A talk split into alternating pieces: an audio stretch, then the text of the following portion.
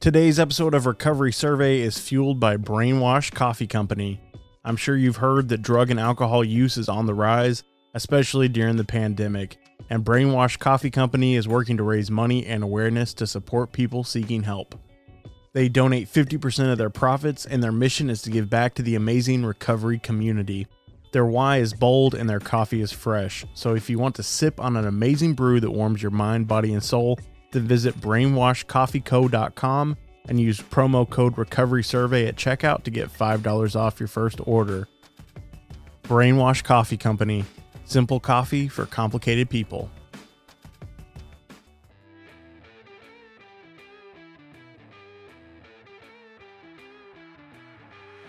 You're listening to Recovery Survey, the podcast that shatters stigmas around different types of addictions and takes a deep dive into spiritual principles. but they like literally like did not know what to do. So I I was out for 26 hours. I literally could have died. You know what I mean? Because they had they didn't know what to do. My guest today is named Nathan Smiddy, and he has dedicated his life to distributing Narcan and telling people about harm reduction. Welcome to the show, Nathan.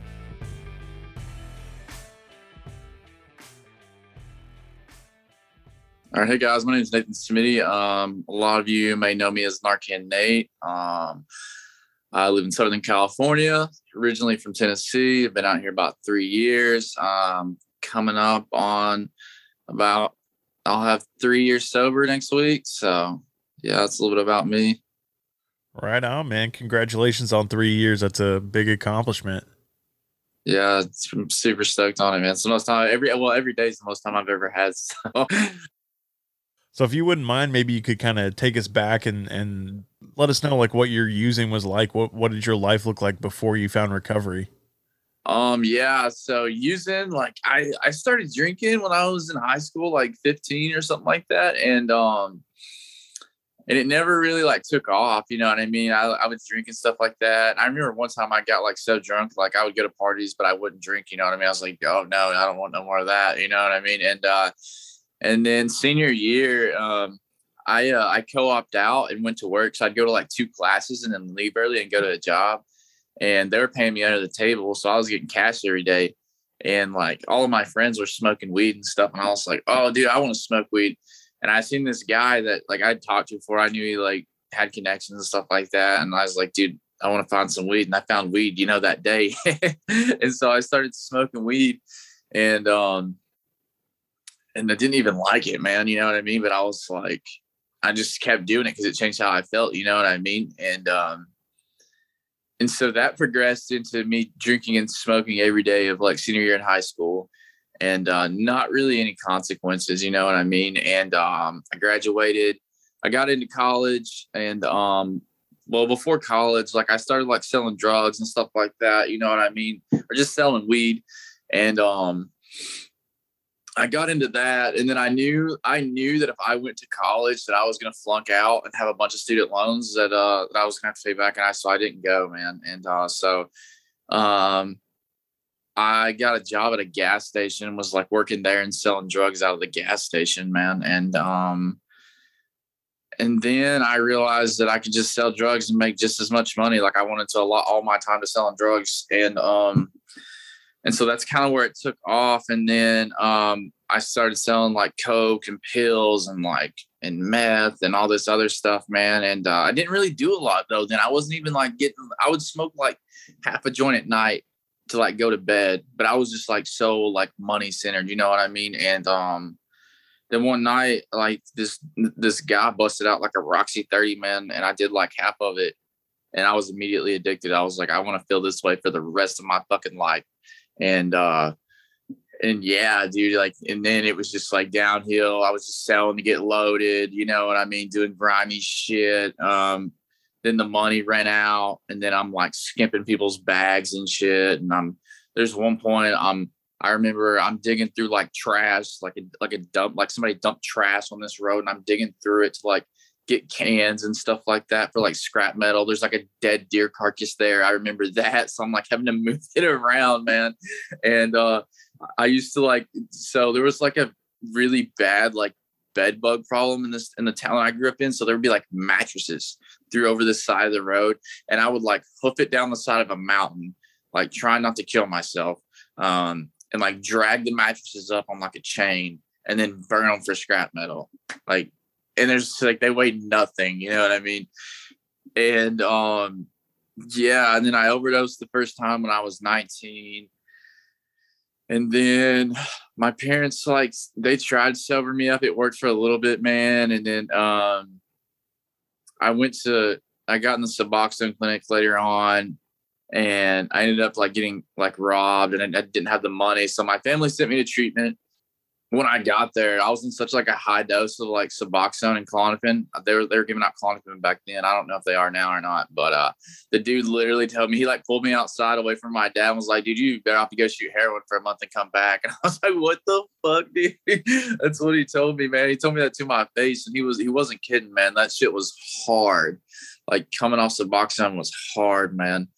And uh but yeah, like I, I stayed, uh, I stayed clean and sober for like 16 months, man. And, uh, um, I quit. I got a job at like Ryder working like six days a week and I wasn't like going to any meetings or working on myself. And I relapsed and, uh, was in and out for in and out for two years. Um, and then I went to treatment again. Then I came out to California through that treatment center.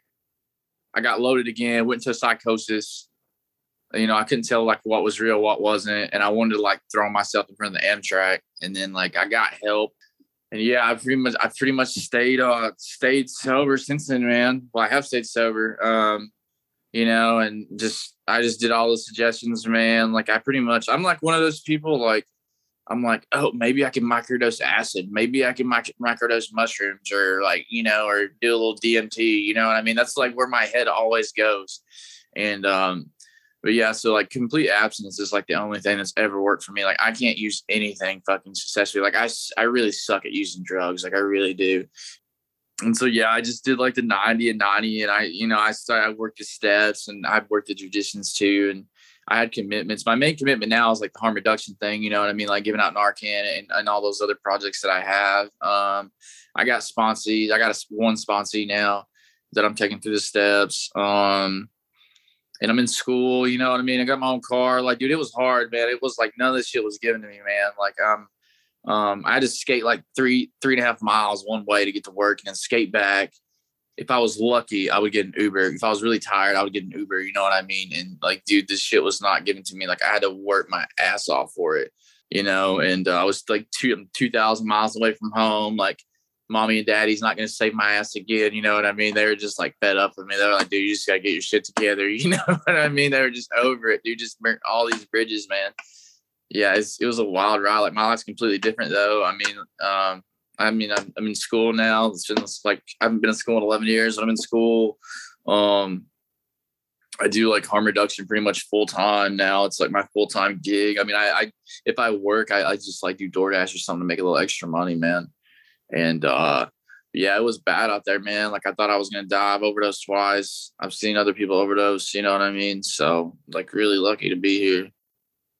Wow, man, that's that's an incredible story. And if you wouldn't mind, I'd I'd love to to talk a little bit more about the harm reduction aspect of recovery because I know that it's kind of I guess it's kind of controversial in some circles, and honestly, I don't know a ton about it. You know, uh, but I, I think my mindset as far as harm reduction goes is I would rather somebody participate in harm reduction and than than not get clean or sober at all. You know, because we can we, we can't we can't recover if we're dead you know if that makes any sense so i'd love to hear what it is that you do and and hear more about harm reduction yeah. So yeah, I first off, I completely agree with what you said. You can't recover if you're dead. You know what I mean? And uh, you know, contrary to like I, I think harm reduction in 12 steps, like I don't I keep those completely separate. Like I don't push like getting clean or sober on anybody, man. You know what I mean? Cause that for one, that never worked with me ever. You know what I mean? That just like pushed me away. Um, but I like um do it through a nonprofit called a new path. And I either people like schedule trainings with me to like come in and do trainings or like I do like street outreach where I go out to the streets and like I give out like Narcan and like fentanyl test strips and stuff like that out to people that are that are still active. You know what I mean? And, and like my hopes is is like that they'll stay alive long enough to like you know when they're ready, like they can either reach out to me or like someone else and ask for help. You know what I mean? Because you can't recover if you're dead. You know. Um, so if I didn't get saved, like I wouldn't be able to do this. You know what I mean? And uh, it's uh, you know I just see I people say I'm enabling. Like I don't think I'm enabling. I'm enabling people to live and have a chance. You know what I mean? And uh because uh, people are like dying like crazy, and uh, and so essentially it's just like me meeting where people where people where they're at. Like you hear it all the time, like meeting people where they're at. Like okay, you know what I mean? And like my thought like uh, my other thought process on it is like okay like people like they pray for people like oh like we pray for the sick and suffering like what are you doing for the sick and the suffering though? You know what i mean? Like what are you actually doing for them? You know what i mean? And so and then I, and I collaborate with some other organizations that do like amazing like amazing things man. You know what i mean? It's like dude a lot of these people like they've never been loved man you know? And so i just go out there and just meet them right where they're at that's incredible, man. And I, I love the point that you made there about, you know, it, when somebody told you to to get clean and sober, like it didn't work. And I, I can attest to that too, man. Like it took me being ready to quit before I could quit. I I mean, I can't tell you how many times my parents and friends and roommates and you know whoever told me you need to get help, you need to stop using, like you need to you know, you need to do this, you need to do that and that never works for an addict. We don't we don't like being told what to do. We don't like authority. Like the, you know, everything about that is just, you know, we we avoid anything that has to do with authority or rules or somebody telling us what to do. So that's that's a great point and I love I love that you made that point. Yeah, absolutely, man. Like that stuff that like my parents like locked me up, man, and like that, like it worked for a little bit, you know what I mean? Like they locked me up in the house and you know, they took like my keys and all my money and like that stuff, but that was it worked for a little bit, but it wasn't a cure all, you know what I mean? Like I had to like hit some bottoms, man, and go through a lot of pain to be done. And um you know, like some some people just aren't there, man. It's like, well, what are what are we doing to like bridge the gap between like them dying and them recovering? You know what I mean? That's kind of like where I feel like I come in. You know what I mean? Because I, you know, I'm like bridging the gap between like they could die here, but if they live, they could recover. You know what I mean? There, this could be this could be the bottom, and then you know what I mean. And because they were saved, they were able to recover. You know what I mean? That's kind of like how I see it, you know, and like some people don't agree with it. Like I really don't give a shit. Like I not gonna I sleep fine every night doing what I do. You know what I mean? And uh it's I, I think I, I can tell you in the last like 10 weeks I've saved like 40 lives and that's just what's been reported to me. Wow. That's incredible, man. And that's I mean that's just a, test a testament to to what you're doing and that it's working and man, I uh, I haven't really had the conversation with a lot of people, but I feel like just our whole system around addiction is broken, man. Like the harm reduction system's not really in place for a whole lot of people. You know, our our current system is like put them in jail or if they do it too many times put them in prison man and like that that just doesn't work man it doesn't work for addicts it doesn't it doesn't help anybody you know it gets them off the streets for a little while but what are we doing to help rehabilitate people? You know what are we doing to uh, help them change their life you know? And i think that that's you know that's something that we need to have more conversations about because you know it's uncomfortable and people don't want to talk about it but it's something that we need to address because obviously we're in the middle of a huge epidemic. I mean look at all the people that are dying from from opioids and and what are we doing to help them? The not a whole lot yeah, like I would agree. Yeah, it's definitely definitely some like uh industrialized criminalization there. You know what I mean? And uh like, or just it, it, a lot of it. Like to me, it doesn't make it. It, it absolutely makes no sense. And maybe it's just like where I come from. You know, like and uh, but it's like I know here they're like riding like people that are houseless like on the streets you know they're like riding them loitering tickets you know what i mean? So i'm, I'm thinking here like okay you're gonna give this person a ticket and they can't they're like begging for money to either get food or drugs or whatever. Like do you really think they're gonna pay this ticket? Like how is this a solution? Like this does nothing but pushes them down further you know what i mean? Or even like even people that are like excuse me, like living in an RV. So you go and ticket them like however much money for illegal parking. It's like, dude, they're not they're they probably don't have the money to pay that ticket.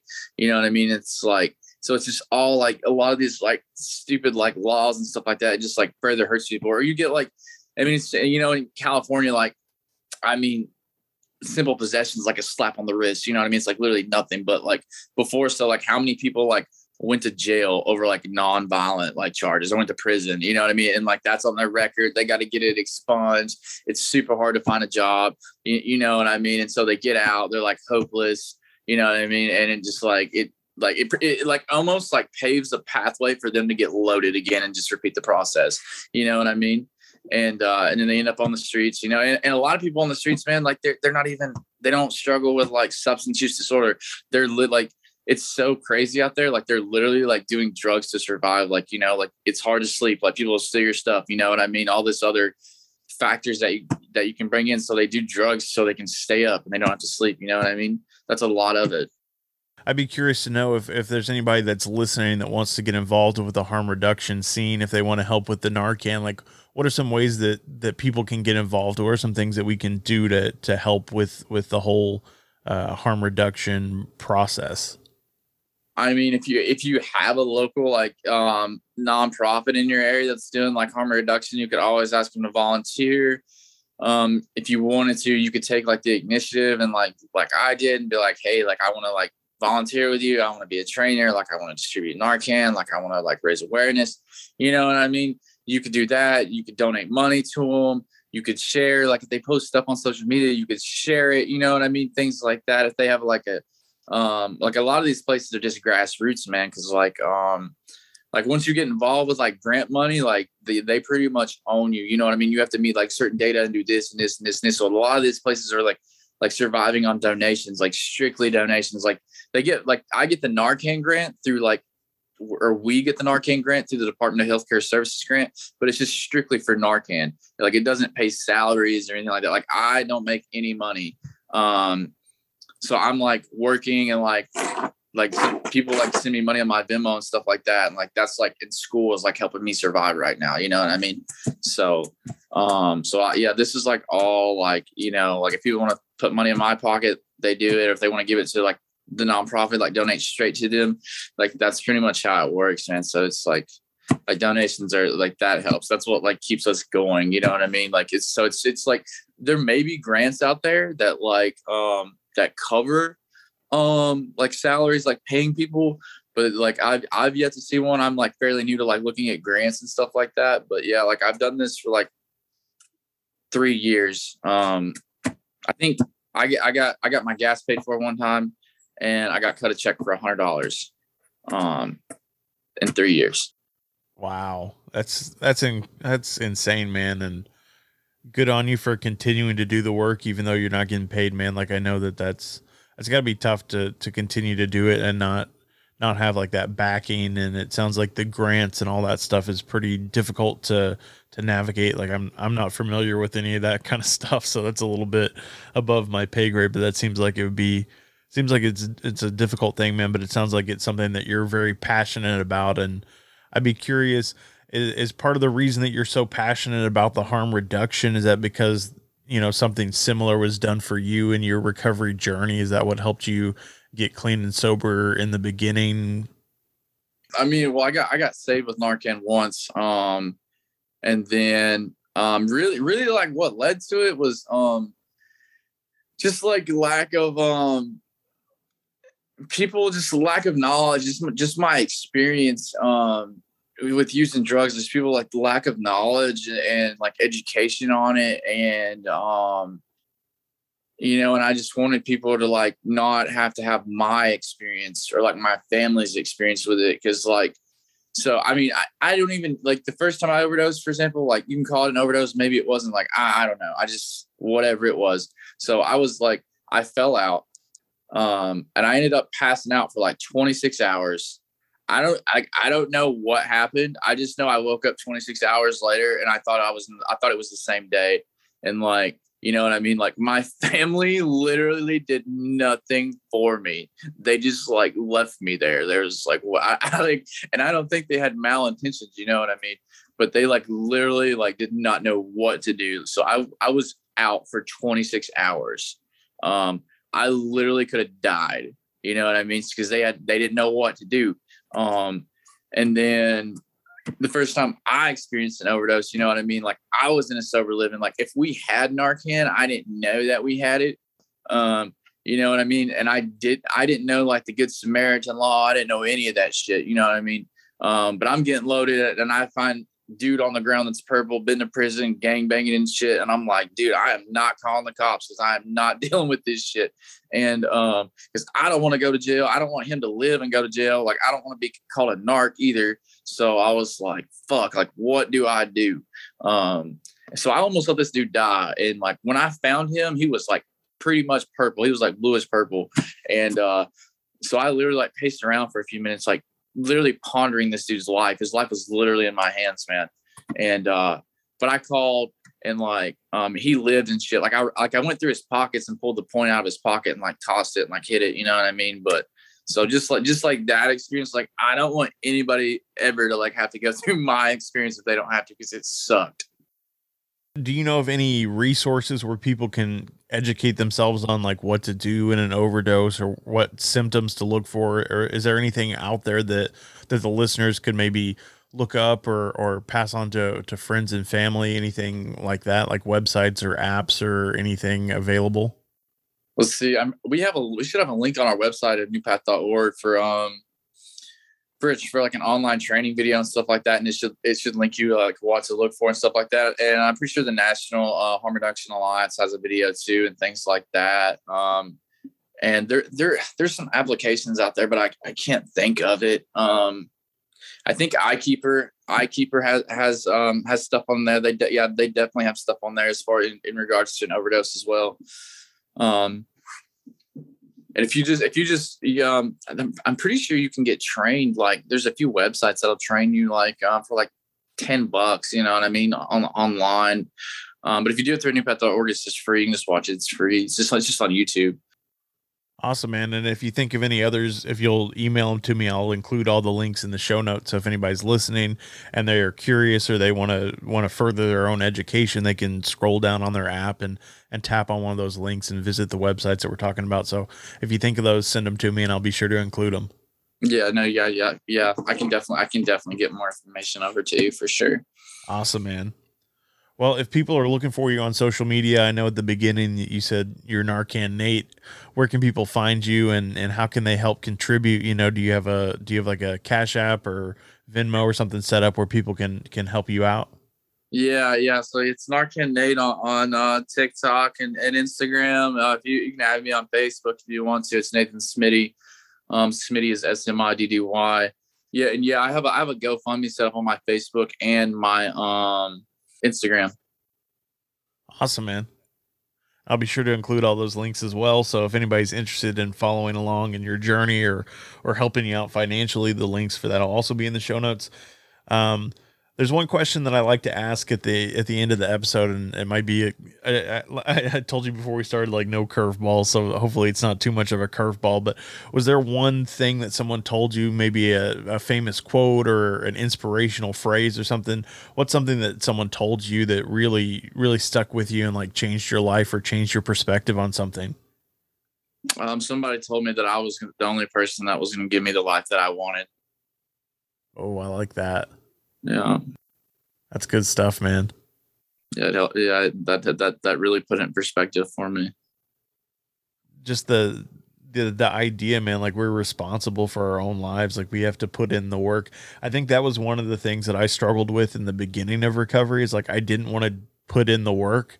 I thought I could just like show up to some meetings and like uh, you know, there's that there's, there's that whole cliche of like you can't get recovery by osmosis. Like you have to actually you have to actually do the work. And that's kind of what's bouncing through my head when you shared that you know? And and, and i and i've struggled with that like throughout my whole recovery man because i'll get to like a point where i'm comfortable and my life is good and whatever and i just kind of like you know i just i feel like i just kind of coast and there's and you know i have to like remind myself that i have to continue to put in the work. I have to continue to show up. I have to continue to do step work. I have to continue to go to meetings. Like it's a lifelong journey and it's not something that we ever finish and and I love I love that quote man and and just it just reminds me that I have to continue to to do the work and and continue to if I want my life to progress I have to continue to do I have to continue to make those positive steps. Yeah, absolutely. Yeah, yeah. This guy told me to add on to that. He's what did he he said? He said there's more than one path of the mountain, and, and he was like, but when I get to the top, I'm gonna look for a ladder. Yeah, you know, you know what I mean. So yeah, he told me that. So Right on, man. Well, thank you so much for for coming on today, and uh, it was an absolute pleasure. Thank you for for talking about harm reduction because I know that there's not a lot of people talking about it, and it's kind of a kind of a taboo topic in a lot of recovery circles. So thank you for for sharing with us and and for doing the work that you're doing, man. I know you probably don't get a lot of people thanking you for for bringing the Narcan and and helping them out, man. And it's it's a thankless job and it sounds like it's something that you're passionate about but i really do admire you for for putting in the work and and doing what you can to to help people that are still struggling in active addiction. Oh thank you. I, I really appreciate it. Thank you so much. Thanks for having me too.